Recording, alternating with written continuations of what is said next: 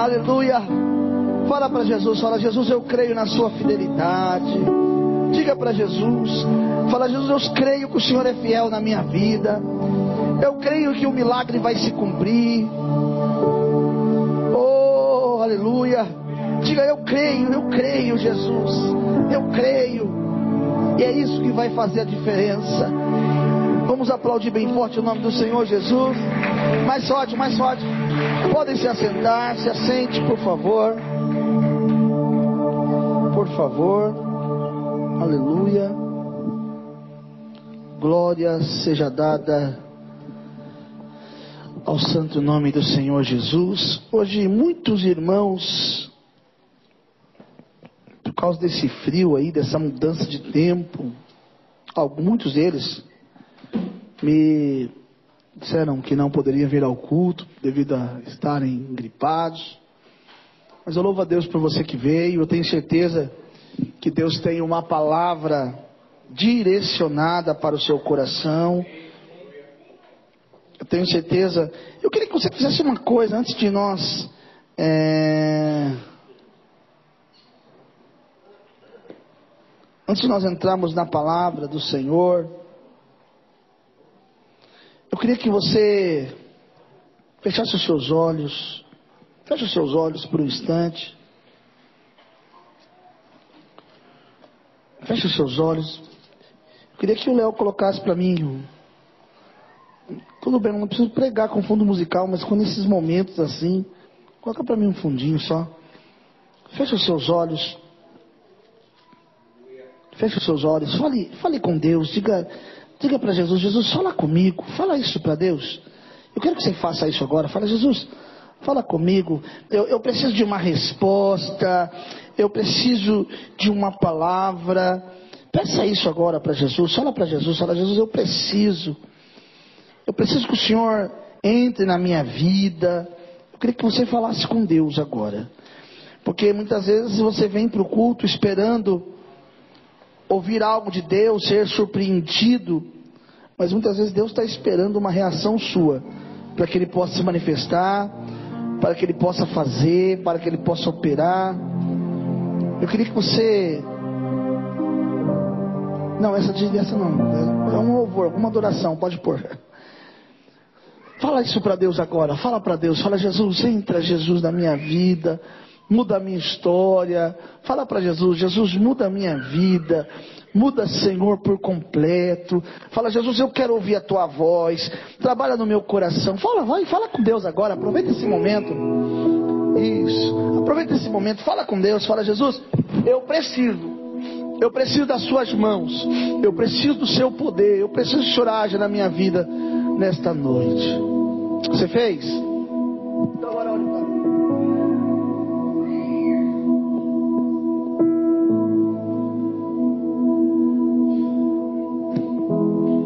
Aleluia. Enquanto as crianças vão indo para a escola, para a salinha, vou dar um tempinho. Irmão, sexta-feira nós fomos para o monte orar. E a semana eu retorno para o monte. Na verdade, eu, eu, eu quero fazer um propósito do monte. Então, eu quero ir ao monte desde o início da semana. Então amanhã eu vou para o monte. Se os irmãos, se alguém quiser ir, tá? Só eu coloco depois o horário no grupo para falar. Não vou muito tarde para não atrapalhar também o horário de trabalho dos irmãos que querem acompanhar. Aleluia. Eu estava hoje pensando no que ia ministrar qual palavra ministrar para a vida de vocês. E, nesse, nesse, nesse período que eu estava pensando e falando com Deus e preparando, eu, eu sempre gosto de preparar a mensagem dentro de mim e depois só colocar ela num papel. Então eu eu falo com Deus, eu preparo, depois em 10 minutos eu coloco no papel, daí já está tudo ali. Quer dizer, eu já recebi as lambadas primeiro, depois trazer para vocês. E aí quando eu estava pensando, aí me deu um frio, um gelo. frio estranho. E eu deitei debaixo de um cobertor e fiquei quieto. Tinha uma visita em casa que estava com a minha esposa lá embaixo e eu fiquei. Fiquei no quarto. E aquilo foi foi trabalhando no meu na minha alma.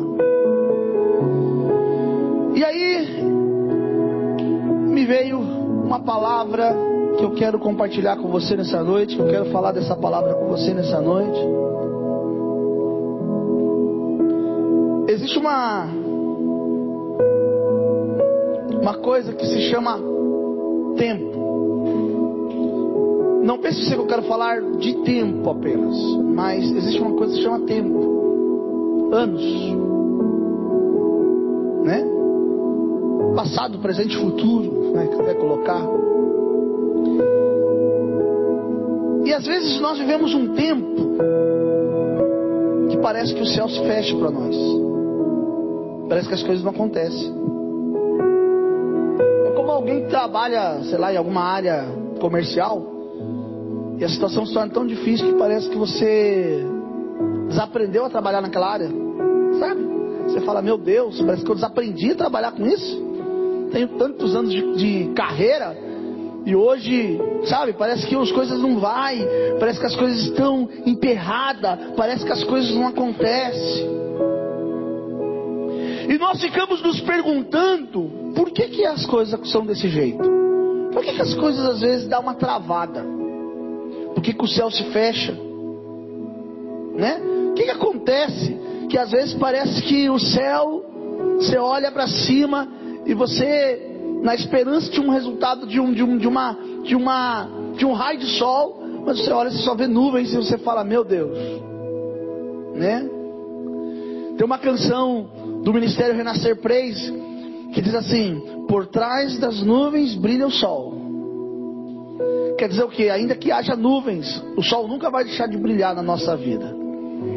E por mais que você esteja passando por um momento difícil, por mais que você esteja passando por uma dificuldade, por mais que você esteja passando por uma pressão, o sol sempre vai voltar a brilhar novamente. Porque por trás das nuvens brilha o sol.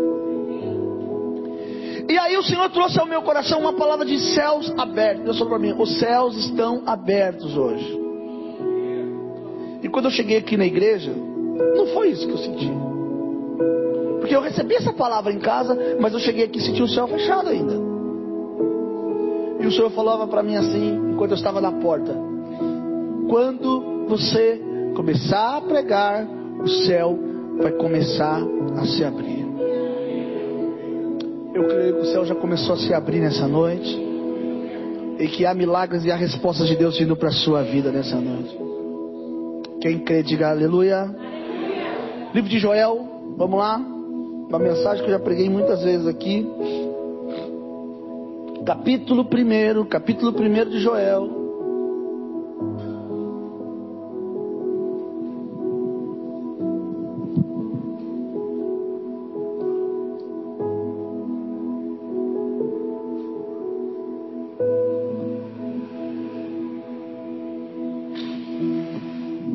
Aleluia.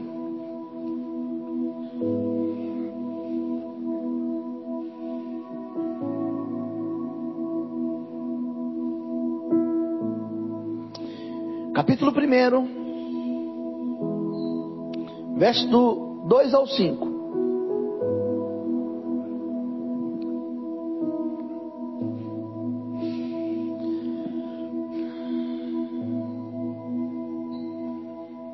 ao 5. Vamos lá. Vou ler com vocês ali para ficar melhor.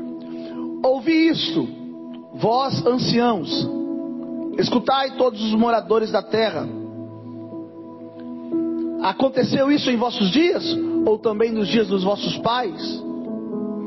Fazei sobre isso narração aos vossos filhos, e filhos aos seus filhos, e os filhos deste a outra geração. Aqui está a mensagem. O que ficou da lagarta comeu o gafanhoto. O que ficou do gafanhoto comeu a locusta. E o que ficou da locusta comeu o pulgão. Alguma Bíblia aí está diferente? Igual a minha eu sei que é diferente, mas tem alguma diferente aí? Tem alguma que fala assim, o que ficou do cortador comeu o migrador, o que ficou do migrador comeu o. Quer ver? O que ficou do gafanhoto cortador comeu o gafanhoto migrador, o que ficou do gafanhoto migrador comeu o gafanhoto devorador, o que ficou do devorador comeu o destruidor. o verso 4 fala: O que ficou do gafanhoto. Ah, colocou, Léo? Obrigado. Olha lá. O que ficou do gafanhoto cortador comeu o gafanhoto migrador. O que ficou do migrador comeu o gafanhoto devorador. E o que ficou do devorador comeu o gafanhoto destruidor. A outra tradução que nós lemos deve falar, está errada? Não, não está errada. Tanto essa quanto a outra é a mesma coisa. Porque na verdade se fala de um gafanhoto só. A diferença é que ele vai mudando com o decorrer do tempo. Se você pegar locusta, pulgão, gafanhoto, tá? você vai ver que é um processo de crescimento do gafanhoto. Quer dizer, o gafanhoto ele vai, a partir do momento que ele vai crescendo, vai crescendo também a destruição do gafanhoto. Amém, queridos? Verso 5. Verso 5. Ébrios. O que, que é ébrios? Ébrios vem de quê? Ébrios vem de embriaguez. Despertai-vos e chorai. Uivai Olha só, todos os que bebeis vinho, por causa do mosto, porque está tirado da vossa boca. Amém, queridos? Queridos, essa, essa história ou essa palavra, ela veio ao meu coração nessa, nessa noite, para esta noite, porque Deus tem algo muito especial para mim, para a sua vida. Eu disse que os céus estão abertos e o Senhor me falou que enquanto eu estivesse pregando, Ele assim faria. Mas o que Deus quer falar acerca desses gafanhotos? E o que Deus quer falar comigo, com você, é disso que nós vamos. Eu te convido a prestar bastante atenção, porque o Espírito de Deus quer falar com você. Mas eu quero partir por um princípio. A destruição dos gafanhotos não é o princípio. O princípio vem de uma de um erro o princípio vem por uma causa. Quantos já ouviram falar que maldição sem causa não acha? Provérbios capítulo 26. Provérbios 26 é o verso 2. Nós vamos ver isso. Causa. Maldição sem causa. Como um pássaro que foge, como a andorinha no seu voo, assim a maldição sem causa não se. Mas ela se cumpre quando ela tem causa. O que é isso? Quando eu dou legalidade. Eu tenho um advogado aqui hoje na igreja ou não? Não tem não, né? Achei que o Breno ia estar aqui e usar ele hoje. Mas vamos lá. Então, quando eu dou legalidade, quando eu dou direito legal, aquilo acha-se por bem causa para acontecer na minha vida. Uma maldição, ela só pode ter acesso a você se ela tiver causa. É como eu ouvi hoje do cachorrinho, a mulher que achou o cachorro falou para mim assim: ele viu o portão aberto, entrou e não quis sair mais. Quando o portão da nossa vida está aberto, nós estamos dando ou gerando causa para que uma maldição possa entrar, para que um mal possa entrar. Se nós fecharmos os portões, se nós fecharmos as brechas, se nós cuidarmos para que não haja nenhuma brecha, nenhum mal, a palavra de Deus se cumpre, nenhum mal te sucederá, praga alguma chegará à sua tenda. Tem pessoas que fazem uso da palavra de Deus, mas a palavra de Deus se torna infrutífera na sua vida. Por quê? Porque a palavra de Deus, ela só se torna frutífera quando não há causa. Que isso, irmão? Presta atenção no que eu estou dizendo. Não adianta você declarar. Não tem pessoas que colocam a palavra de Deus lá num, num, num, num quadro o Senhor sendo altar, tá, o Senhor é meu pastor e nada me faltará. Mas aquela casa é uma casa de bagunça, é uma casa que só tem falta, é uma casa aonde você não vê nada. Mas lá está escrito: o Senhor é o meu pastor e nada me faltará. Por quê? Porque não adianta eu ter a palavra ali, mas abrir causa na minha vida para que as coisas venham acontecer. O nosso problema é que nós falamos assim, mas a maldição sem causa ela não acha pouso. Porque nós achamos que por algum motivo eu posso fazer o que eu quiser, eu posso falar o que eu quiser e não vai achar, porque a Bíblia diz que os anjos do Senhor, vou usar o que as pessoas usam, acampa ao redor dos que o temem os livra. A Bíblia diz que ele dá ordem aos seus anjos a meu respeito, mas eu dei causa. Satanás, ele só quer uma brecha. E muitas e muitas vezes, ou, ou, ou, muitas e muitas vezes, ele nem precisa fazer nada. Você culpa o diabo e a culpa nem dele é, a culpa é sua. Você abre causa. Então, o problema aqui no livro de Joel é que o povo abriu causa. Qual é a primeira? Qual é a primeira? Embriaguez. Pastor, o senhor está falando para quem bebe? Presta, presta atenção no que eu vou dizer. Presta atenção. Se eu for falar aqui sobre bebida, eu vou escandalizar. Se eu for falar de bebida aqui, eu vou escandalizar. Ainda mais se alguém aqui por acaso é, é, já teve esse vício. Você vai falar assim, ai pastor, verdade. Sim, tem muita coisa que a Bíblia diz tem muita coisa que a palavra de Deus diz, você vai até se assustar. Mas eu quero falar do sentido da embriaguez. Eu não quero falar da bebida, eu quero falar do sentido da embriaguez. O que a embriaguez faz com o homem, gente? Ela tira todo o seu sentido, o equilíbrio. E quando o homem perde o seu equilíbrio, o que, que ele faz? Ele faz coisas de forma que ele mesmo não entende o que ele está fazendo. Ah, você fala assim, não, bêbado sabe o que faz. Sim, tem alguns que lembram, mas tem outros que também não lembram. E existem atitudes que eles tomam, que eles só tomam devido à embriaguez. Então, a embriaguez ela faz o quê? Que eu perca o sentido, que eu perca a consciência. E quando eu perco a consciência, eu começo a agir de forma errada com aquilo que Deus quer que eu faça.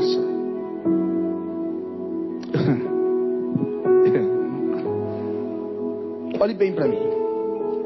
Vocês creem que eu sou profeta de Deus? Sim ou não?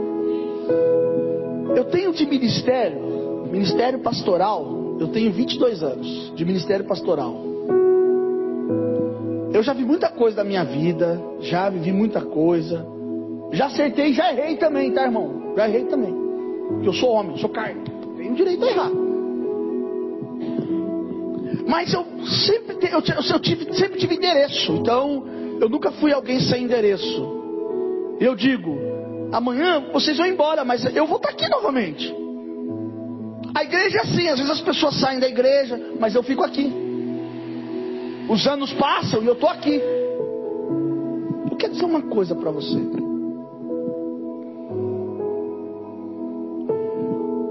Preste atenção porque é o Espírito Santo falando. O que foi que Satanás plantou na sua mente que tirou o seu equilíbrio para você dar causa para as maldições chegar? Repetir. O que foi que Satanás plantou na sua mente para tirar o seu equilíbrio e fazer com que as maldições venham entrar? Eu vou usar um exemplo. Abraão e Sara, Abraão, eu vou te dar um filho. Sara fala, eu não posso gerar. Mas Deus estava falando que ia dar um filho para Abraão. Mas quando Deus fala com o homem, não é porque Deus está falando só com o homem. Deus estava falando com Abraão e com Sara. O filho era para Abraão e Sara, amém? O que, que Sara faz? Ela está dentro da embriaguez, sem equilíbrio. O que, que ela faz? Agar, vem cá, me dê um filho de Abraão. Ela não consegue crer o suficiente de que Deus era Deus que podia fazer. Ela sabia que Deus podia fazer, mas não faria nela, faria em outro. Para de pensar que Deus não vai fazer as coisas no seu tempo, porque o que Deus vai fazer é para o seu tempo. Eu vou repetir. Para de pensar que Deus não vai fazer as coisas no seu tempo, que você não vai viver as promessas, porque o projeto de Deus é que você viva as promessas dele sobre a sua vida. Então, quando eles fazem isso, eles estão fora de si. Abraão fica fora de si, o pai da fé.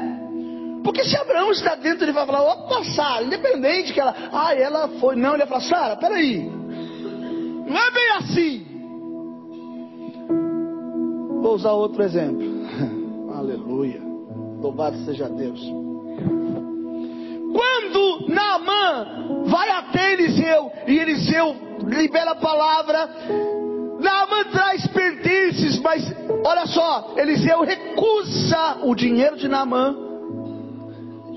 Eliseu tinha um menino ficava com ele. O menino perdeu o equilíbrio.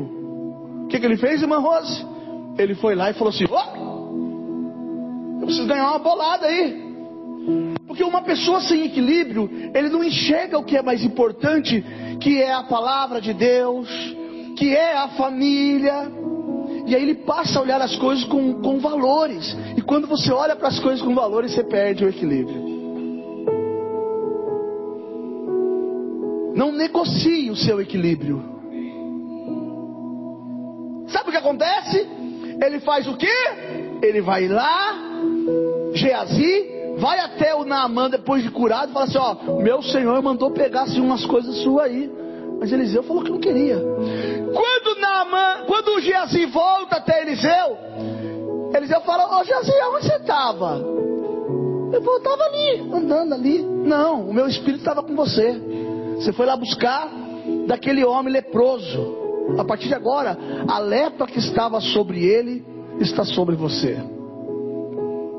Você viu que a maldição ela só chegou porque ela achou causa? Sim ou não? Agora essa aqui é para. Essa aqui eu acho que eu vou chutar o pau da barraca e algumas barracas vão, vão balançar agora. Presta atenção no que eu vou dizer. Escuta essa, ó. Quando Ananias e Safira vende a propriedade, o dinheiro estava com eles, tudo era com eles, mas o coração deles estava longe daquilo que Deus queria. E eles fazem o quê? Eles mentem. O que acontece? Eles, eles alcançam o quê? A maldição. Por quê? Porque não mentiu para o homem, mentiu, mas para o para o a propriedade era deles, mas eles mentiam para o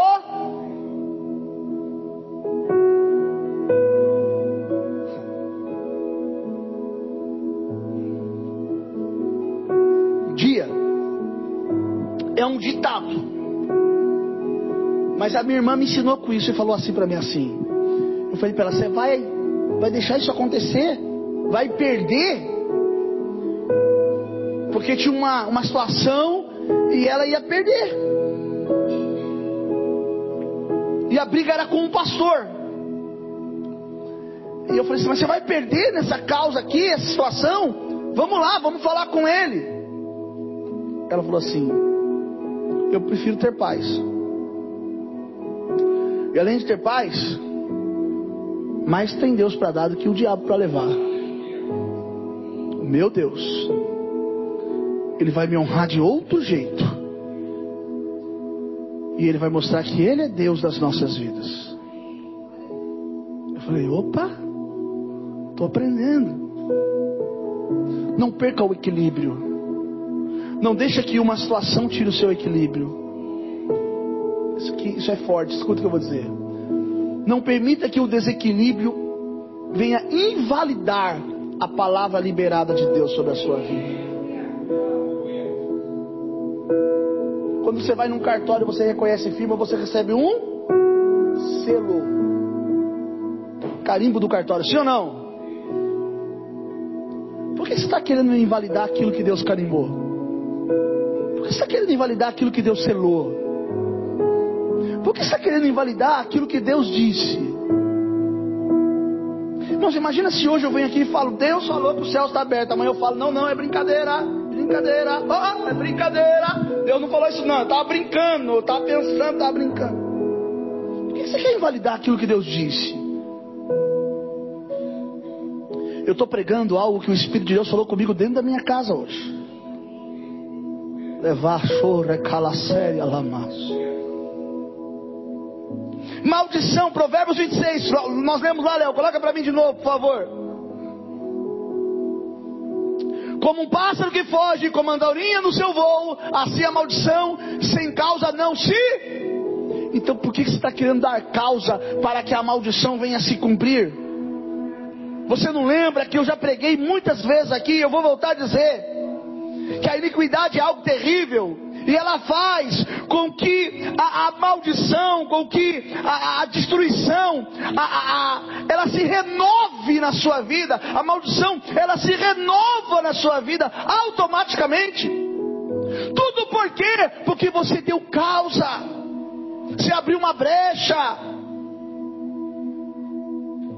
Não invalide aquilo que Deus fez na sua vida creia na palavra liberada de Deus sobre a sua vida. Maior é o Senhor da sua vida. Lembra daquele homem da vinha? Quero comprar a sua vinha. Acabe chegou para comprar a vinha. Ele falou: Não quero, a minha vinha não tem valor.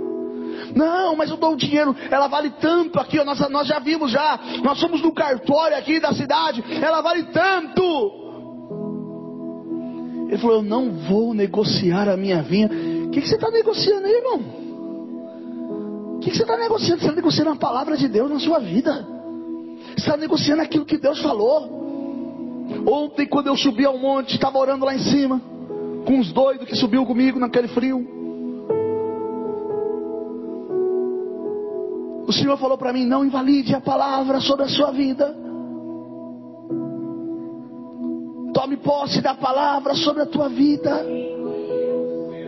A palavra de Deus na minha, na sua vida, ela tem poder. Ela tem poder para realizar, ela tem poder para fazer.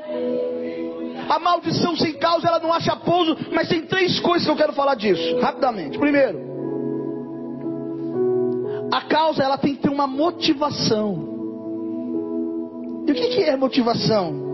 Motivação é o que é prioridade.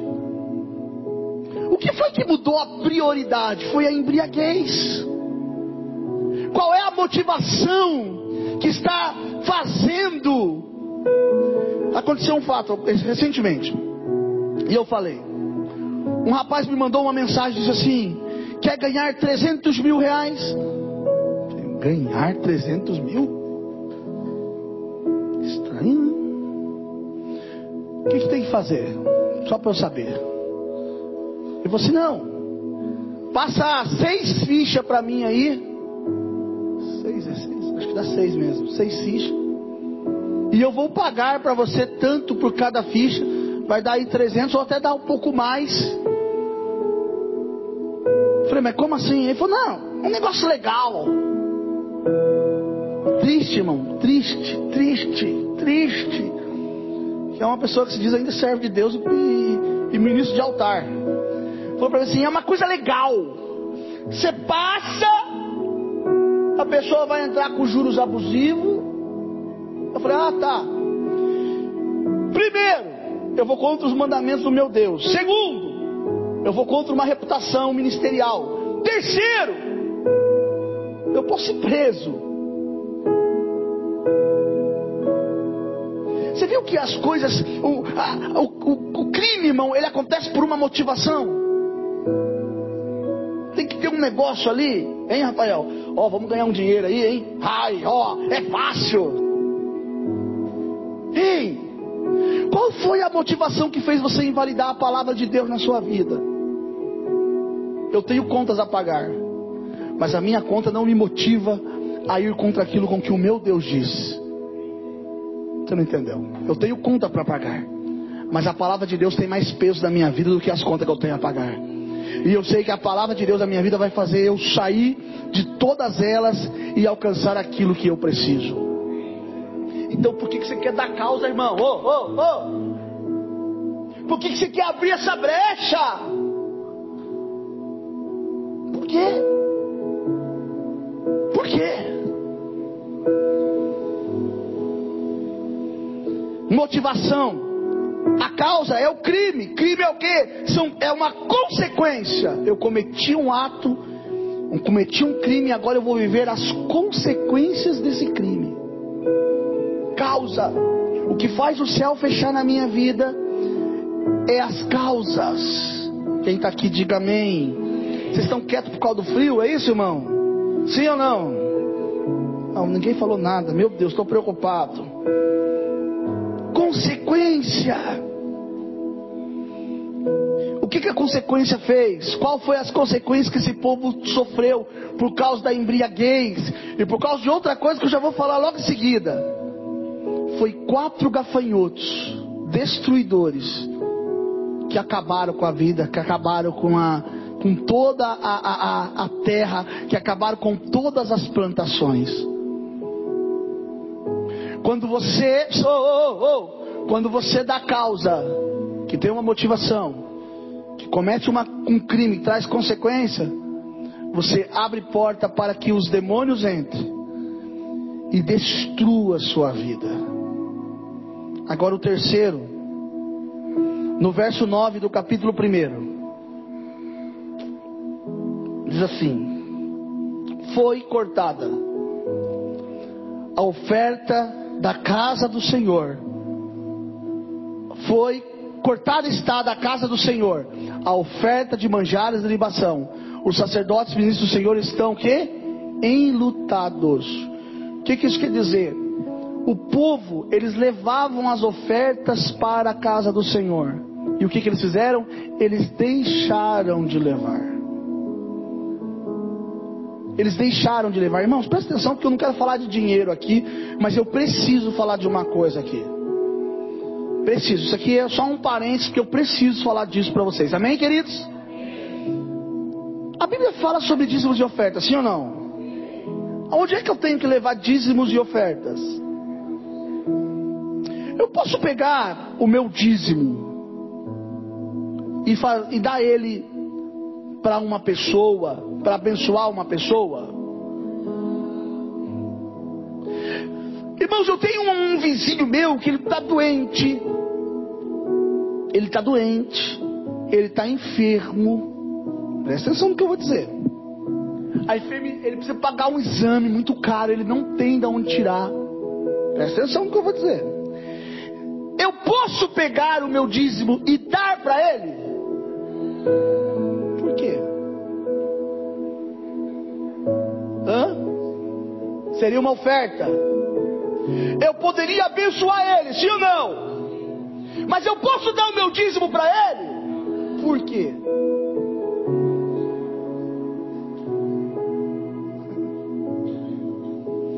Quando as pessoas traziam os dízimos na casa do Senhor, eles traziam o dízimo em sinal de aliança. Mas não é aliança humana, é aliança com Deus. O sacrifício, ei, presta atenção, o sacrifício do dízimo era um sacrifício de aliança com Deus. Amém? Quando eu sacrifico, presta atenção, olhe para cá, irmão, eu preciso que você preste atenção nisso. Porque você pode pecar, e eu vou contar uma história que aconteceu. Quando você pega o seu dízimo e você coloca o seu dízimo, porque você quer abençoar um doente, você está fazendo aliança com o você vira as costas, está levando o quê?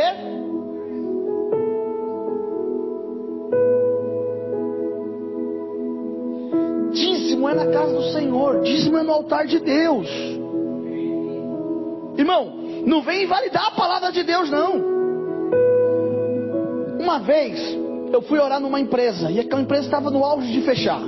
Quando eu levantei a mão, o Senhor falou para mim assim: Filho, eu não os abençoarei. Falei, mas por que, Senhor? O Senhor falou assim: eles não dizimaram. Falei, mas Deus, eu já vi o Senhor fazer na vida de tanta gente. Eu já vi gente até que não dizima o Senhor mudar a história deles. Eles vão dizimar a partir de agora. O Senhor falou, não. Pergunta para eles o que eles fizeram com o dízimo. Que eles, onde eles levaram o dízimo? Falei, Ih, alguma coisa séria aconteceu. Escuta essa, pastor Washington. Falei, irmãos, eu estou preocupado. Eles falaram, por quê? porque Deus falou para mim, eles eram fiéis, sabe, aquelas pessoas. Eles vieram de uma igreja que falava muito de dízimos de ofertas, então eles nunca falharam. E eu não sei. Se você perguntar para mim, como é que está o dízimo do pastor Renato, eu não sei. Tá, eu não sei, eu não vejo, eu não gosto de ver, eu nem quero ver. Eu não vejo, nunca vejo. Aí eu falei assim, mas o senhor falou para mim que a bênção está travada de vida de vocês, vocês não, não, não estão dizimando. O marido da mulher olhou para ela, tipo assim, e agora? Ela olhou para mim e falou: Não, eu dizimei sim. Eu falei: Não. Ou então eu sou mentiroso. Porque o Deus que falou comigo falou que você não dizimou. Eu falei: Não, eu dizimei. Eu falei: Então me diz onde você dizimou. Ela respirou Sabe quando eu encho o nariz de ar assim, da ira? Porque aí ela está pensando que eu estou falando do dinheiro e não da obediência. Ela... Eu peguei o dízimo e eu tenho uma amiga que está com câncer, está passando por necessidades. E é justo que eu pegasse o meu dízimo e levasse para ela. Eu falei, é justo que você pegasse o que é seu. Seu dinheiro e levasse para ela. Mas o dízimo não é seu. Então a partir de agora o céu está travado. Se prepare que a empresa de vocês vai fechar. Ela, não, mas, mas, mas agora? Eu falei, agora? E agora não é comigo. Não é comigo. Vocês quebraram o princípio. Princípio quebrado? Princípio quebrado? Como que o negócio podia mudar, irmãos? De que forma? Eu levantasse a mão, Senhor, abençoa Existem três gafanhotos desses que Deus repreende através da oração: o migrador, o cortador e o destruidor. Mas o gafanhoto devorador é bíblico. Como é que se repreende ele? Como é que repreende ele? É bíblico. Então não tem o que eu fazer. Ela falou, mas e agora, pastor? Eu falei, não, agora eu não tenho o que fazer. Ela, o senhor está decretando isso? Eu falei, eu não. Eu estou dizendo que vai acontecer, mas não é uma, não estou decretando, que eu não posso decretar nada. Mas vocês podem mudar isso sim. No outro dia, não sei de onde eles, o mesmo valor do dízimo eles arrumaram. Eles não vinham aqui nessa igreja, por isso que você deve estar pensando, né? eles vinham aqui, não, eles não vinham nessa igreja. Eu só pediram para eles lá orar. Eles foram lá na igreja, chamaram o pastor, falaram: Pastor, um homem de Deus foi orar e falou isso. O pastor liberou a benção, abençoou a vida deles e a partir daquele momento a história deles mudaram devido à obediência.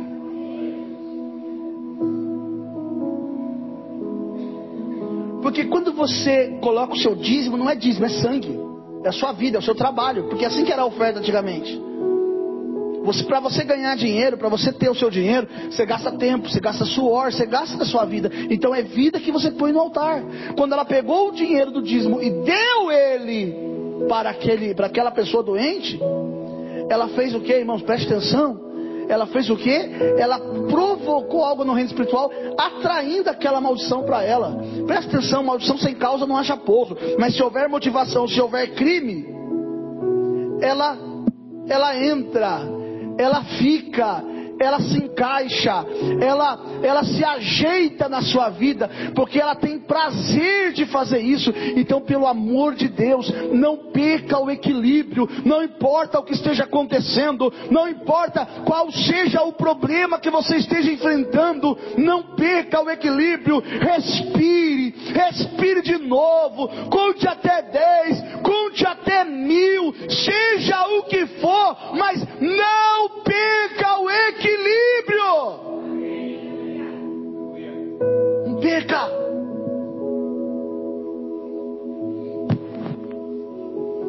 Não perca o equilíbrio, creia no que Deus tem na sua vida, creia na palavra liberada de Deus na sua vida. Tem muitas pessoas aqui que estão vivendo debaixo de algumas maldições e você nem sabe. Tudo porque houve causa, houve uma brecha, você abriu. E Satanás ele só queria isso. Satanás ele só queria uma brecha para entrar, para fazer aquilo que ele gostaria de fazer. Os céus estão se abrindo. Eu disse que o céu está se abrindo. Mas para que você veja, você precisa entender o que Deus está falando. Porque quando eles deixam de ofertar, eles desobedecem. E a desobediência, ela, ela provoca improdutividade. Aquilo que pode dar fruto, aquilo que é terra boa, passa a se tornar uma terra má. Ei, irmãos, por favor, é sério que eu estou falando. Eu sei que esse começo está tá te incomodando algumas coisas, está mesmo, que Deus está falando para você. Está te incomodando.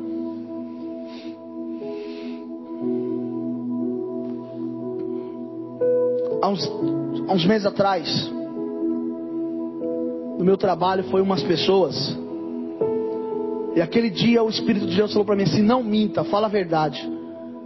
Não que eu minto, mas Deus falava para mim: não minta, porque era uma coisa muito séria. Eu me tornaria réu, confesso, se eu falasse sim. E a pessoa falou assim: Olha, foi você. Eu olhei para ela e disse: Foi eu. Ela falou: Então você é culpado. Na minha frente. Eu falei: Tá bom.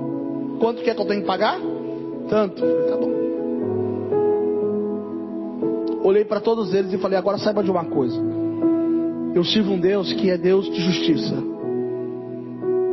E eu hei de ver a justiça dele na minha vida. Onde é que eu assino aqui? Assinei. Irmãos, desde aquele dia, essas pessoas que estavam, eles riam da minha cara. Irmãos, eles tinham que ver dentro da loja. Eles riam, debochavam. Eu engoli naquilo, irmão. Aquilo foi descendo seco. Eu falava, Deus poderoso me ajuda, me fortalece, me sustenta. Desde aquele dia, Deus mudou a história da minha vida. Eu tenho visto a mão de Deus. E eles têm passado por situações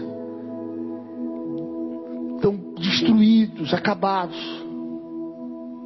E o que era contra mim inverteu agora, virou contra eles.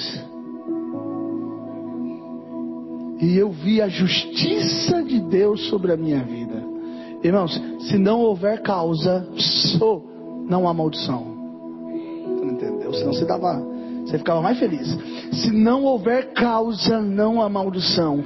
Então, se você quer rever a história da sua vida, primeira coisa, não pode existir causa. Agora vamos para a segunda parte dessa mensagem. Já ouviram falar de arrependimento? O que pode mudar uma situação, ou um decreto, ou uma palavra, uma sentença, é arrependimento. Acerca de Deus é assim que funciona. As coisas para Deus é assim. Quando você se arrepende, o que, que é arrepender? Arrepender significa deixar de fazer, irmão. Não vem dizer para mim que você se arrependeu e você continua com as mesmas práticas. Quem se arrepende, ele não pratica mais. Ele se arrependeu. Arrependimento é algo tão extraordinário que no capítulo de número 2 de Joel, Deus chama eles para uma conversa. A destruição já tinha vindo, o, o povo já estava numa situação. Minto, irmão, no capítulo 1 ainda, desculpa, no capítulo 1, verso de número 2, 12, 12, 12. A vide se secou, a figueira e se murchou, a romeira e a palmeira e a macieira e todas as árvores do campo secaram. A alegria secou entre os filhos dos homens. Cingivos de pano de saco, primeiro passo. Lamentai-vos, sacerdotes. Gemei, ministros de, do altar. Entrai e passai vestidos de pano de saco durante a noite, ministros do meu Deus, pois a oferta de cereal e a libação foram cortados do templo. Santificai um jejum, convocai uma assembleia solene, congregai-vos, os anciãos e todos os moradores da terra, para o templo do Senhor, o vosso Deus, e clamai ao Senhor. Ai do dia, pois o dia do Senhor está perto, ele virá como assolação a da parte do Todo-Poderoso. Então, o que, que Deus está falando? Primeiro passo, tem que ter arrependimento. Deus chama duas pessoas para o arrependimento. Primeiro, Deus chama o sacerdote e o povo. querem ver a situação mudar, sacerdotes, vocês têm que ter postura, equilíbrio. Porque os maiores embriagados nessa época não eram o povo, eram os próprios sacerdotes. Por isso que eu falei que eu apanhei bastante.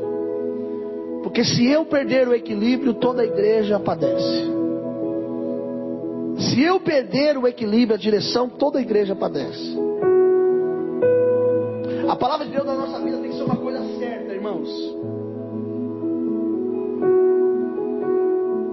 A palavra de Deus na nossa vida tem que ser uma coisa certa. Nós não podemos perder o equilíbrio. Nós não podemos perder a direção. Independente do que aconteça, ministros, não perca a direção, não perca o equilíbrio. E, e para o povo, jejum, oração e pranto. Eu fiquei, eu fiquei com isso na minha cabeça: jejum, oração, legal, fácil. Choro, pranto. O que é o pranto? É um choro excessivo, é um choro que se te expõe. Meu irmão, se você não quiser se expor, você não vai ser curado. Se você não permitir se expor, você não será restaurado. Quer mudar essa história? Já deu causa. Tem uma brecha na sua vida. Quer fechar ela? Jejum, oração e pranto. Arrependimento. Irmão, não é vergonhoso se humilhar, não. Porque a Bíblia fala: humilhai-vos, portanto, debaixo da potente mão de Deus, que a seu tempo ele vos exaltará. Não é. Não pensa você, ai, eu estou sendo humilhado agora. Não, não, não. Se humilhe. E no tempo de Deus ele vai te exaltar. No tempo de Deus ele vai mostrar que ele é Deus. Só não perca o equilíbrio. Não invalide a palavra de Deus na sua vida. Não invalide aquilo que Deus determinou na sua vida. Tem que ter arrependimento, irmão. A falta de arrependimento, sabe o que faz? Ela faz você distanciar de Deus. Faz você se distanciar da, da presença de Deus. Pastor, mas eu pedi perdão. Pediu? Eu sei que você pediu. Por isso que eu falo, não adianta você ficar assim, ó, você me perdoa? Você me perdoa? Você me perdoa? Porque se você ficasse me perdoa, me perdoa, me perdoa, e praticando as mesmas coisas, você não se arrependeu. Porque perdão significa arrependimento. Quando você pede perdão, você está dizendo, eu me arrependi, eu quero perdão. Agora, quando você fala desculpa, ó, desculpa, significa você pode cometer mais uma vez isso. Você pediu desculpa. Ei, irmão, você está dentro de um processo hoje aqui está dentro de um forno de Deus. Deus está preparando a sua vida para mudar a sua história. Os céus estão se abrindo. Então tem que ter arrependimento. Sem arrependimento não há conversão. Sem arrependimento não há resultado. Sem arrependimento não há mudança. Agora vai ficar melhor. Eu acho que vocês vão ficar mais aquecidos. Põe a cara eu te vejo em tudo, sabe não? Olha só. Agora eu acho que vocês vão ficar aquecidos. No capítulo 2 de Joel, depois de fechar as brechas que foram abertas, se arrepender, entrou o capítulo 2. O capítulo 2 de Joel começa assim: tocai buzinas, né? Dia de trevas, dia de angústia, e ainda vai. Por esse caminho vai. Mas no verso de número 12, dá mais uma apertada, diz assim: olha, que os sacerdotes, quando eles começaram a se arrepender, começou a doer neles. Porque quando você é constrangido a fazer aquilo que você não quer fazer, isso dói você. Machuca você. Você não quer fazer. Você vai ter que fazer. Ai, mas nossa, eu vou ter que fazer isso. Nossa, eu vou ter que ver aquela pessoa, vou ter que falar com aquela pessoa. Deus falou, não, você vai falar com ela. Vai falar, vai resolver isso aí. Nossa, o meu é assim, é aquela pessoa lá e eu aqui. Não, isso aí não é perdão, tá? Eu vou te falar uma coisa, isso aí trava a sua vida. Porque para o céu que nós vamos, todos vamos juntos. Não tem separação lá. Ó, essa aqui é a turma do João, essa é a turma do Sebastião. Não, não. É tudo junto. É uma casa para todo mundo, deu para entender, irmãos? E não tem como você conviver numa casa com alguém que você não se dá bem. Já viu aquela história assim, ó? Perdoar é uma coisa, mas andar junto é outra. Deixa eu te falar uma coisa. Então como é que é o céu? É que eu não entendo. Não vai morar no céu? Não, pastor, é que aqui na terra a gente não precisa andar junto. Irmão, quando você fala isso, já mostra que você não está querendo arrependimento. Realmente. Os caminhos podem se tornar diferentes. Mas a palavra liberada de Deus, ela continua a mesma, querido. Eu disse que a palavra de Deus continua a mesma. Ela não muda. O Senhor fala no verso 12 do capítulo 2. É... Ainda assim diz o Senhor: Voltai para mim de todo o vosso coração, com jejum, com choro, com pranto, rasgai o vosso coração e não as vossas? Olha aí, irmão. Você não está entendendo? Quer resolver o seu problema? Rasga o seu coração. Quer ser curado? Rasga o seu coração. Negócio de rasgar as velhas, cara. Ah, vou brincar, vou quebrar. Que, que você alcançou com isso? Nada. Nada.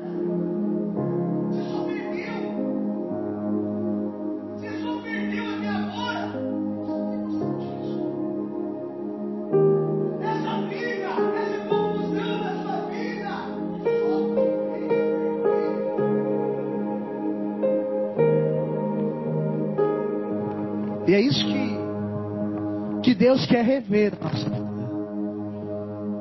Você está preparado? Sim ou não?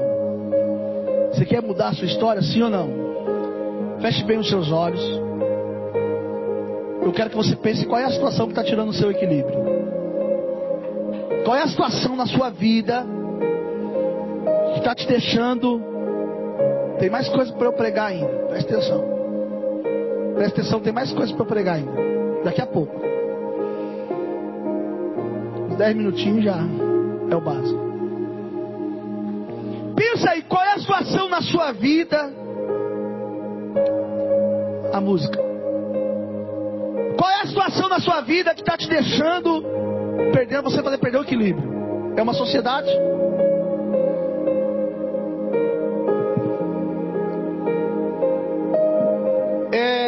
é uma amizade, é um relacionamento errado.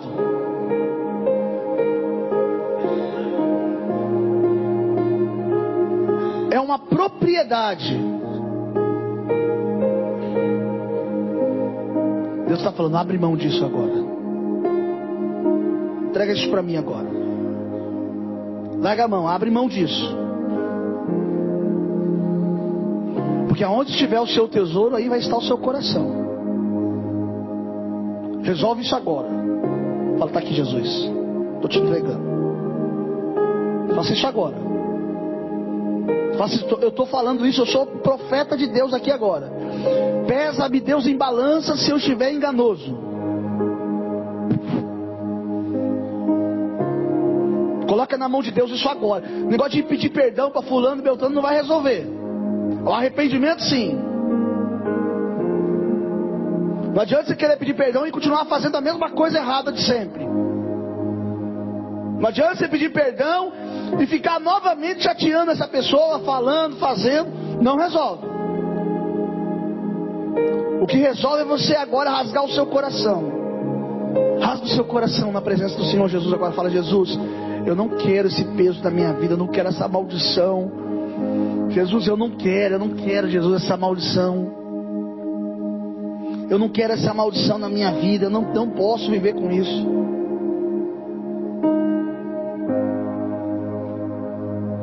Fala para Jesus agora. Fala isso para Jesus. Fala, Jesus, olha, eu não posso, Senhor, eu não posso com isso, Senhor. Eu não tenho mais psicológico para isso, Deus. Deus, eu não quero ser um Geazi. Fala, irmão, porque eu tenho algo muito bom de Deus para falar para você. Depois que você rasgar o seu coração. Eu tenho algo muito precioso de Deus.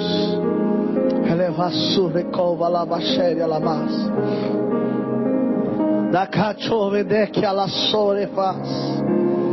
Willy cala só, ela é séria.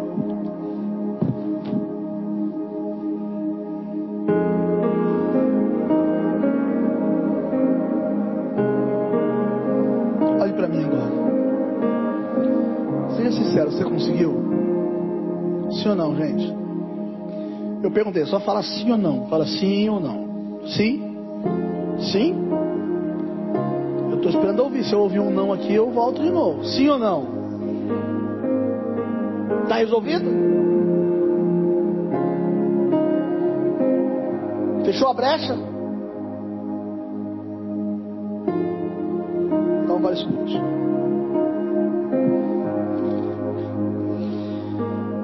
Verso de número 14, do capítulo 2. Quem sabe, se não se voltará e se arrependerá, e deixar após si uma bênção, uma oferta de manjares, uma libação para o Senhor vosso Deus. Olha o que Deus está falando. Então, como é que aquela mulher do dízimo resolveu o dízimo? Levando o, o dízimo. Verso 15. Ah, o pastor está pedindo dinheiro. Não estou pedindo dinheiro, irmão. Fique quieto. Presta atenção. Tocai trombeta em Sião. Promulgai um santo jejum. Isso quer dizer o quê? Chame a responsabilidade. Chame a responsabilidade. Proclamai uma assembleia solene. Chama o povo. Reúna todo mundo. É o momento de estarmos todos unidos. Verso número 17. 16. Congregai o povo, santificai a congregação, juntai os anciões. Isso aqui está tudo dentro de reunir. Verso 17, Léo, por favor. Chorem os sacerdotes, ministros do Senhor, entre em. Acho que a outra tradução fala em pranto no altar. E orem. Poupa o teu povo, ó Senhor, e não os entregue a tua herança ao opróbrio, para que as nações não façam escárnio dele. Porque um dizer, onde está o seu Deus? Onde está seu Deus, irmão? Hã?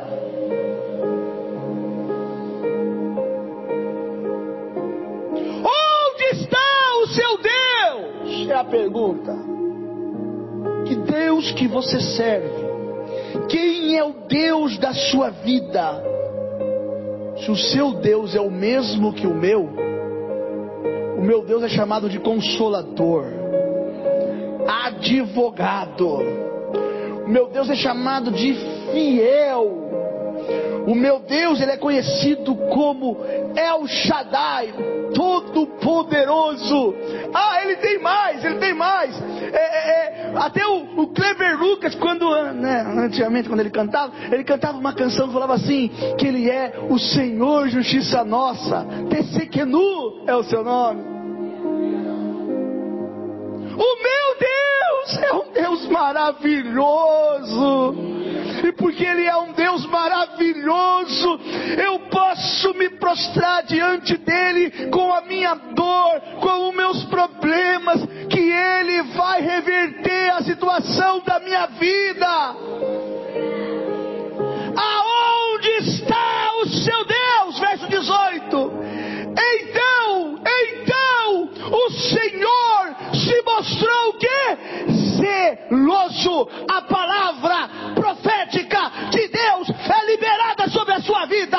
O céu se abriu. Ele é um Deus zeloso. Ele cuida de você. Ele cuida da sua casa. Ele cuida do que é seu. Ele é um Deus zeloso. E fez o que? Compadeceu do seu povo. Ah, eu acho que você não está entendendo o que eu estou dizendo. Eu estou dizendo que Deus está olhando para você novamente. Eu estou dizendo que Ele está pronto para mudar a sua história. Eu estou dizendo que Ele não está olhando para o seu problema. Ele não está olhando para a sua dificuldade. Mas Ele viu o seu sofrimento, a sua aflição. E Ele está mudando a sua história. então o Senhor terá zelo pela sua terra. Ele se compadeceu. Agora olha o verso 19. Aleluia, prepara aí, ó. Palavra profética da parte de Deus para sua vida. Palavra profética. Olha o que ele diz. Verso 9: O Senhor responderá ao seu povo: Eu vos envio o trigo, o vinho e o azeite. Quer receber essa palavra profética agora? Hã? Quer receber uma palavra profética agora para a tua vida? Isso aqui é para você notar na alma do seu coração. Presta bem atenção no que eu vou lhe dizer, que é, é importante. Assim diz o Senhor para você. Hoje eu estou trazendo a unção do trigo, da prosperidade, do crescimento. Hoje eu estou trazendo trigo. Você vai voltar a rir novamente. Os seus celeiros se fartarão novamente. O milagre de Deus está entrando na sua vida. O trigo está sendo enviado. Hoje eu vos envio o vinho, o vinho da alegria, o vinho do gozo, o vinho do prazer. O vinho de Deus está descendo sobre a sua vida. Agora escute: o azeite. Eu vos envio o azeite. E o que é o azeite? O azeite é a minha presença sobre a sua vida. Irmão, eu quero ter uma coisa muito séria para dizer para você. Assim diz o Senhor, você não vai sozinho nessa causa. O azeite é a presença de Deus sobre a sua vida. Deus então muda a história. A palavra profética de Deus, ela renova as esperanças, ela renova as alianças, ela a trajetória. A palavra liberada de Deus, ela faz com que o que está enfermo seja curado, o que está caído se levante. A palavra liberada de Deus é sobre a sua vida nesta noite. Agora escute. No verso de número 20.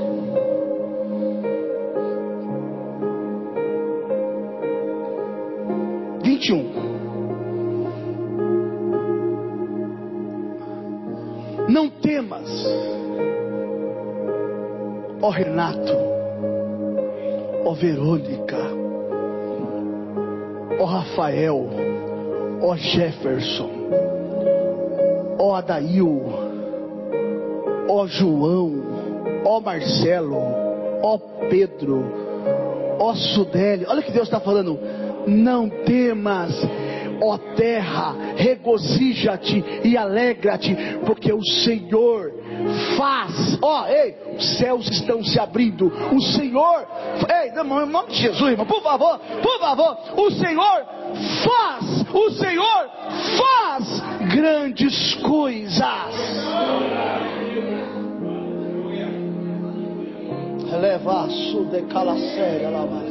Elebadarabasuricoba lebanchorebas. Olha só.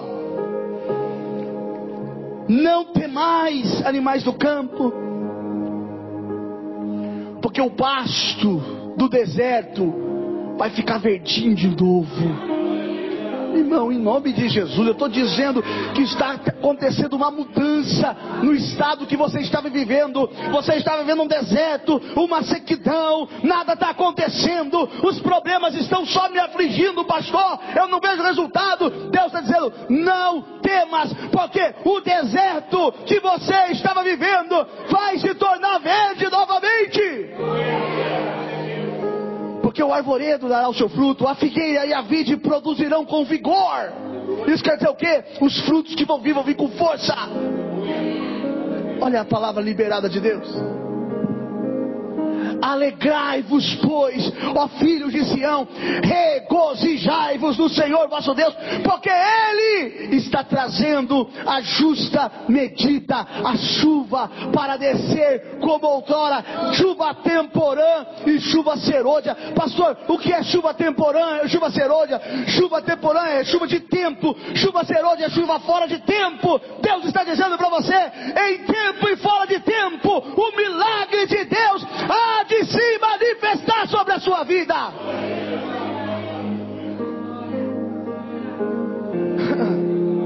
Tá frio? Não é tempo de vender açaí, mas você vende açaí, você vai vender muito açaí. Entendeu? O negócio? Tá frio? Tá calor, não é tempo de vender caldinho, mas no calor você vai vender muito. Você está entendendo? Não importa o que você faz, importa que você está debaixo da bênção de Deus. Deus, irmão, olha só, olha só. Eleva a dar a série a lamas. Verso de número 23, 24, é isso, Léo? 24. As eiras se encherão de trigo. E os lagares o quê? Eu tenho uma, eu tenho uma profecia para você. Você quer? As eiras se encherão de trigo. Plantações e aonde os compartimentos onde eles guardavam, diz a Bíblia que se encheriam de trigo. Sim ou não? Sim ou não, gente? Estou enganado é isso mesmo? É isso, não é?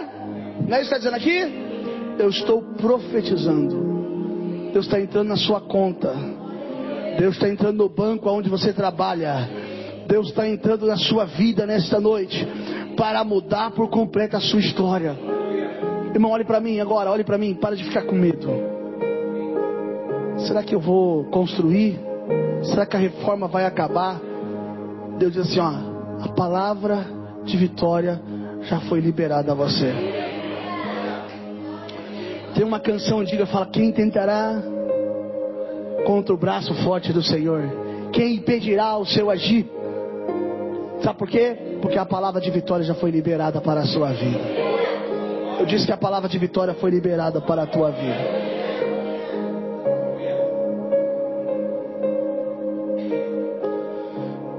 Mas e os lagares transbordarão de vinho? Deus está dizendo: olhe para mim. Os lagares que transbordarão de vinho é a presença de Deus no meio da sua casa, no meio da sua família, aonde vai ter cura, aonde vai ter restauração, aonde vai ter vida, aonde vai ter alegria, aonde vai ter a presença de Deus. Agora, olha a palavra profética do verso 25: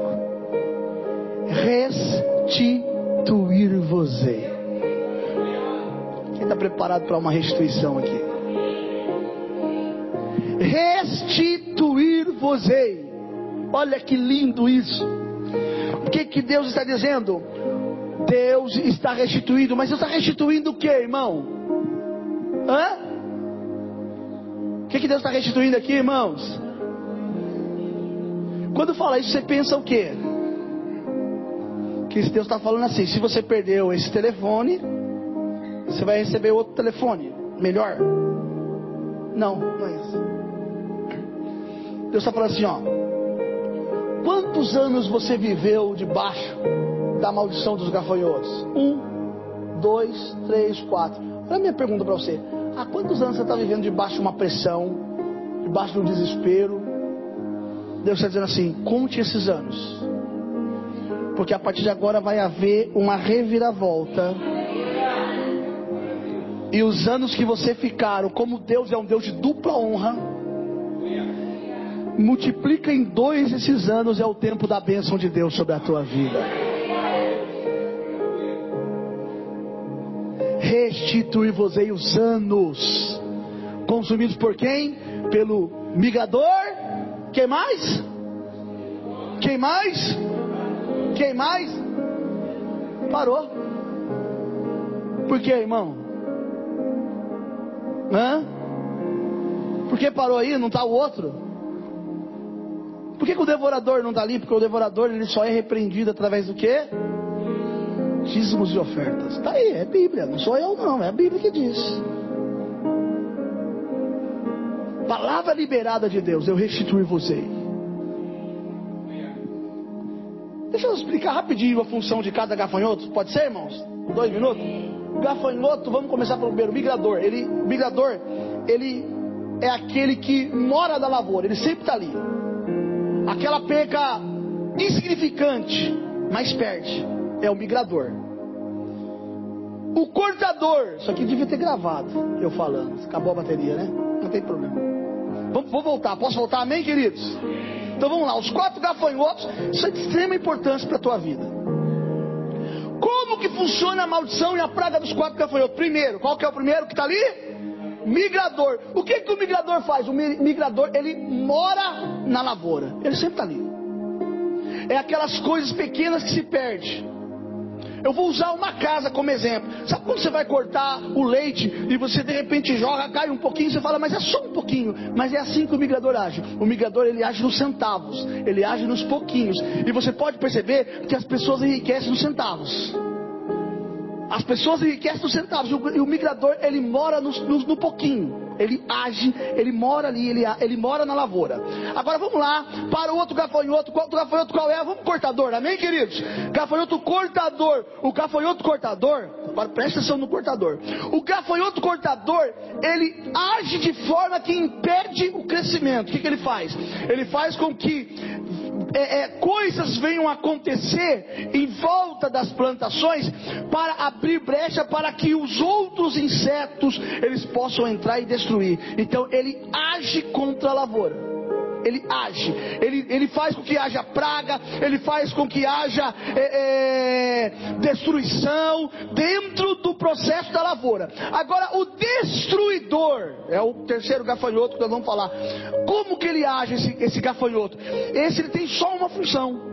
A função do destruidor não é a lavoura. Ele não está preocupado com a lavoura.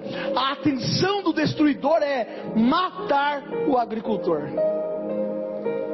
Então o destruidor, ele não vai agir na lavoura, ele vai agir contra o agricultor, contra o homem. Quem está me entendendo, diga amém. Agora o devorador, ele faz com que haja improdutividade da terra. Ele faz com que a terra se torne uma terra má, amarga, uma terra onde não produz. E essa é a função dos quatro gafanhotos. E nesta noite, eu estou dizendo para você que esta maldição dos gafanhotos está caindo por terra na sua vida nesta noite. Agora escute. Falei o que eu queria falar. Eu tinha muito mais coisa para falar disso, mas a gente vai ter que correr. O verso número 28. Aliás, lê, perdão, Léo, volta no 26. Eu quero só ler com você, você vai entender. Comereis abundantemente, promessa de Deus, e vos fartareis, louvareis o nome do Senhor vosso Deus, que se ouve maravilhosamente convosco, e o meu povo não será o quê? Levanta a sua mão e diga: Eu não serei envergonhado. Diga: minha casa não será envergonhada. A minha família não será envergonhada. Agora, verso 27, verso 27, verso 27. Que eu estou no meio de Israel. Deus está falando do seu povo. E que eu sou o Senhor vosso Deus, e não a outro. O meu povo jamais, irmão, se tem uma coisa que se mexer, mexer em caixa de marimbondo, é mexer com o povo de Deus. O povo de Deus não se mexe, irmão. Jamais será envergonhado. Olha a palavra de Deus para a sua vida. Verso 28 agora, vamos dar um pulo. E acontecerá, depois de todo esse processo, derramarei o meu espírito sobre toda os vossos filhos e as vossas filhas farão o quê? Os velhos farão o quê? E os jovens terão o quê? Eu fiquei com isso aqui hoje e Deus me deu uma revelação extraordinária. Preste atenção. Então, filhos profetizam isso?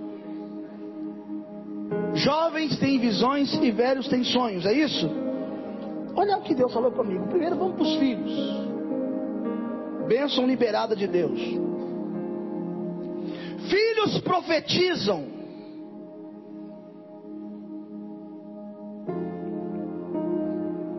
O futuro da nossa vida, o nosso futuro, futuro da igreja, futuro dos seus negócios não está em mim, não está em você. O futuro está nos nossos filhos. Ontem eu falei uma coisa para Amanda, lá no, no chá de bebê da Heloísa. Eu disse para ela que o pai tem papel fundamental no caráter de um filho. A mãe tem um papel fundamental na educação. Mas o caráter do filho tem muito a ver com o pai. Mas quando a paternidade não pode ser exercida, os valores são invertidos. E quando os valores são invertidos, os filhos começam a ter problemas. Por quê? Porque o valor foi invertido. Porque o pai ele tem papel fundamental quando ele, o filho cumpre o que a Bíblia diz. O que, que a Bíblia diz para o filho fazer com o pai? O que, que o filho fala fazer para o pai? Então se o pai, se o filho não honra o pai, aí eu quero, quero dizer uma coisa para você. Existem filhos que o pai não é presente, é um padrasto da vida. E da mesma maneira, eu acredito que nenhuma mãe escolhe um pai para um filho que não seja um pai que seja um bom pai. Eu acho que não, não cabe na minha mente. Porque se uma mãe é capaz de escolher para o filho um pai que não é um bom pai, significa que ela não ama o seu filho. Agora, filho tem que entender o que é obediência, o que é honrar. Porque se ele não sabe honrar, ele vai, ele vai padecer, ele vai sofrer. E muitos filhos com problema de paternidade têm dificuldade de receber a paternidade de um padrasto. Ele briga porque ele não quer aceitar, ele não é meu pai. Mas ele não tem um pai presente. Então, é isso que tem que ser colocado na mente dos filhos. Então, olha só, o futuro está no que? No ensino que é liberado para os nossos filhos. Porque a palavra profetizar caiu sobre eles. Eles estão com o futuro na mão deles. Amanhã são eles que vão anunciar a palavra no nosso lugar. Ontem eu vi o pastor Washington com o Davi, eu estava falando um pouquinho só com a, com a Renata, né Renata? Eu falei, Renata, como que o Davi parece? Ele se assemelha ao pai. Por quê? Porque a paternidade ela é exercida ali. Amém, pastor? Quando a paternidade é exercida, e eu vi o Washington pegando, levantando ele, beijando, o amor, aí vem aquele filho assim: Ó, oh, o meu pai não faz isso comigo. Eu não tinha falado pra você, cai na real. Como é que o pai vai levantar um filho de 30 anos? Não dá. Agora, se você permitir, Jesus pode pegar e te colocar no colo. Se você permitir, Jesus pode pegar e te colocar no colo, te fazer. Não adianta você querer inverter agora, não tem jeito. Filhos, honra seus pais. E pais, ensine os seus filhos. Não tire o ensino deles. Se o ensino sobre eles tiver que exercer autoridade e repreensão, repreenda. Não retire a vara dos seus filhos. Escute, não estou mandando você esmurrar ninguém, bater e quebrar ninguém. Mas eu estou dizendo que é para você cumprir o que a Bíblia diz.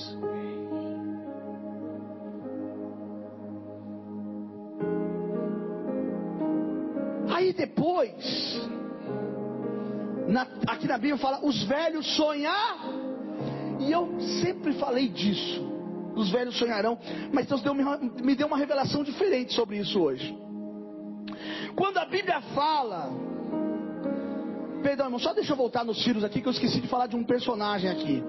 O personagem que eu quero falar é o filho pródigo.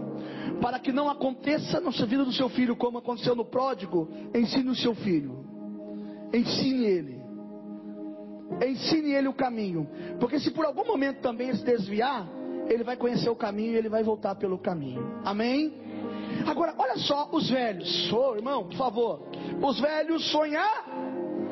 Quando eu falo os velhos sonharão, eu penso assim: um velho sonhando é o que, irmão? Ah, porque alguém que já perdeu as possibilidades, continue sonhando, porque Deus é Deus. Não é isso. Quando diz os velhos sonharão, o sonho de um velho não se trata de um sonho de um projeto futuro, mas se trata de algo muito além que se chama legado. Quando a Bíblia diz os velhos sonharão, ela está dizendo assim: aqueles que passaram, o tempo é, é, é, passou eles deixaram um legado. Sabe por quê, irmão? Porque o tempo não pode apagar a esperança viva de Jesus Cristo na nossa vida. Não é que você agora vai fazer sonhos, você, ah, eu estou, quantos você tem? Eu tenho 70 anos, eu vou sonhar. Não, eu sonho, eu não morri não, eu estou vivo. Mas eu vou deixar um legado. Quando os meus filhos, os filhos dos meus filhos, os meus netos, bisnetos, tataranetos olharem e vão dizer assim: o meu avô deixou um legado. Legado de honra. Legado de vida. Eu quando crescer, ei, olha aqui. Escuta, Normalmente você vai ouvir muito disso. O filho, quando crescer, ele vai dizer assim: Eu quero ser somente igual ao meu pai. O filho tem que olhar e falar assim: Eu quero ser igual ao meu pai, porque o meu pai é igual ao meu avô. E o meu avô é o legado sobre a minha vida. Deixa eu dizer por quê? Porque somente o avô,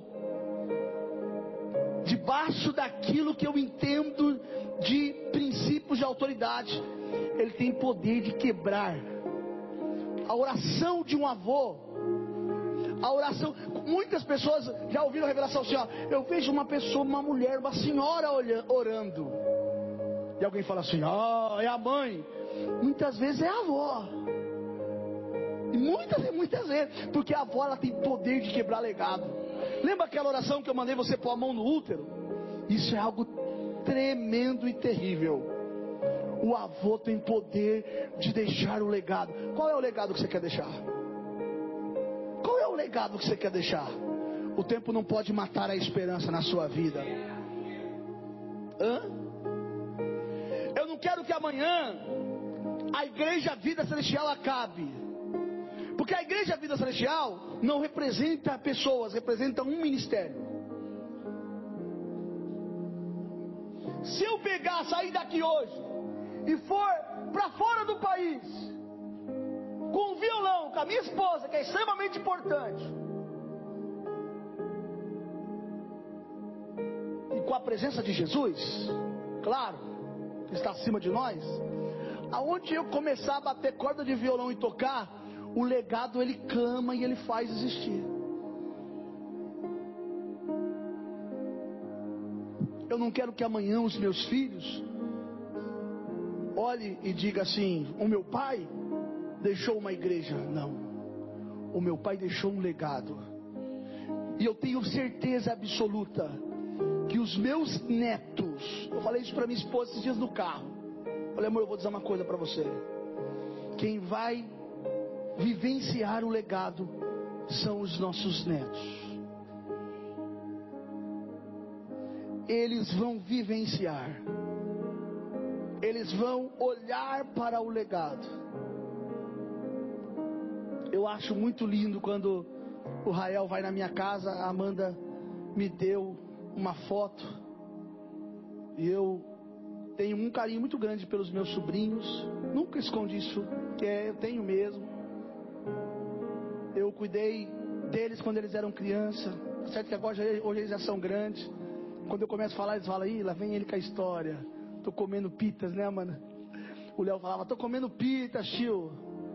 Né? E quando eu, eu, eu me lembro, eu sinto muita saudade daquela época. De eles bebezinho, criança. Mas quando o Rael vai em casa, e o Rael é um neto do coração. Eu adotei ele na minha alma. Na minha alma ele existe. E quando eu levo o Rael para a foto que está eu e ele, ele olha, eu falo, pergunta para ele o que é, ele fala, vovô, quando ele fala vovô, ele está falando existe um legado. Porque o legado que eu levo é o legado que é sobre eles. Eu estou dizendo para você, existe um legado. E não deixa que o legado seja desperdiçado, querido.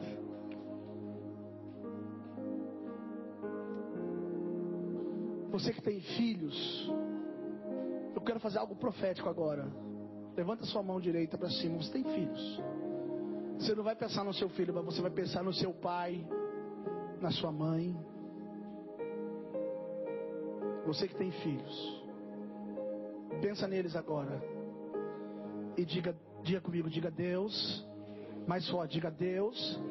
Eu resgato o legado sobre a vida dos meus pais para os meus filhos.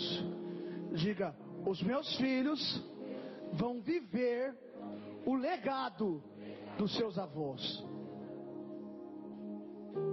Você acabou de chamar para a vida do seu filho todas as bênçãos prometidas e liberadas. Pastor, e se existir maldição, as maldições elas são quebradas, não tem causa, então fique em paz. Mas tudo aquilo que é da parte do Senhor foi atraído para a vida dos seus filhos agora. Quem está aqui, diga amém. Vou encerrar, irmão. Os jovens terão o? Visões.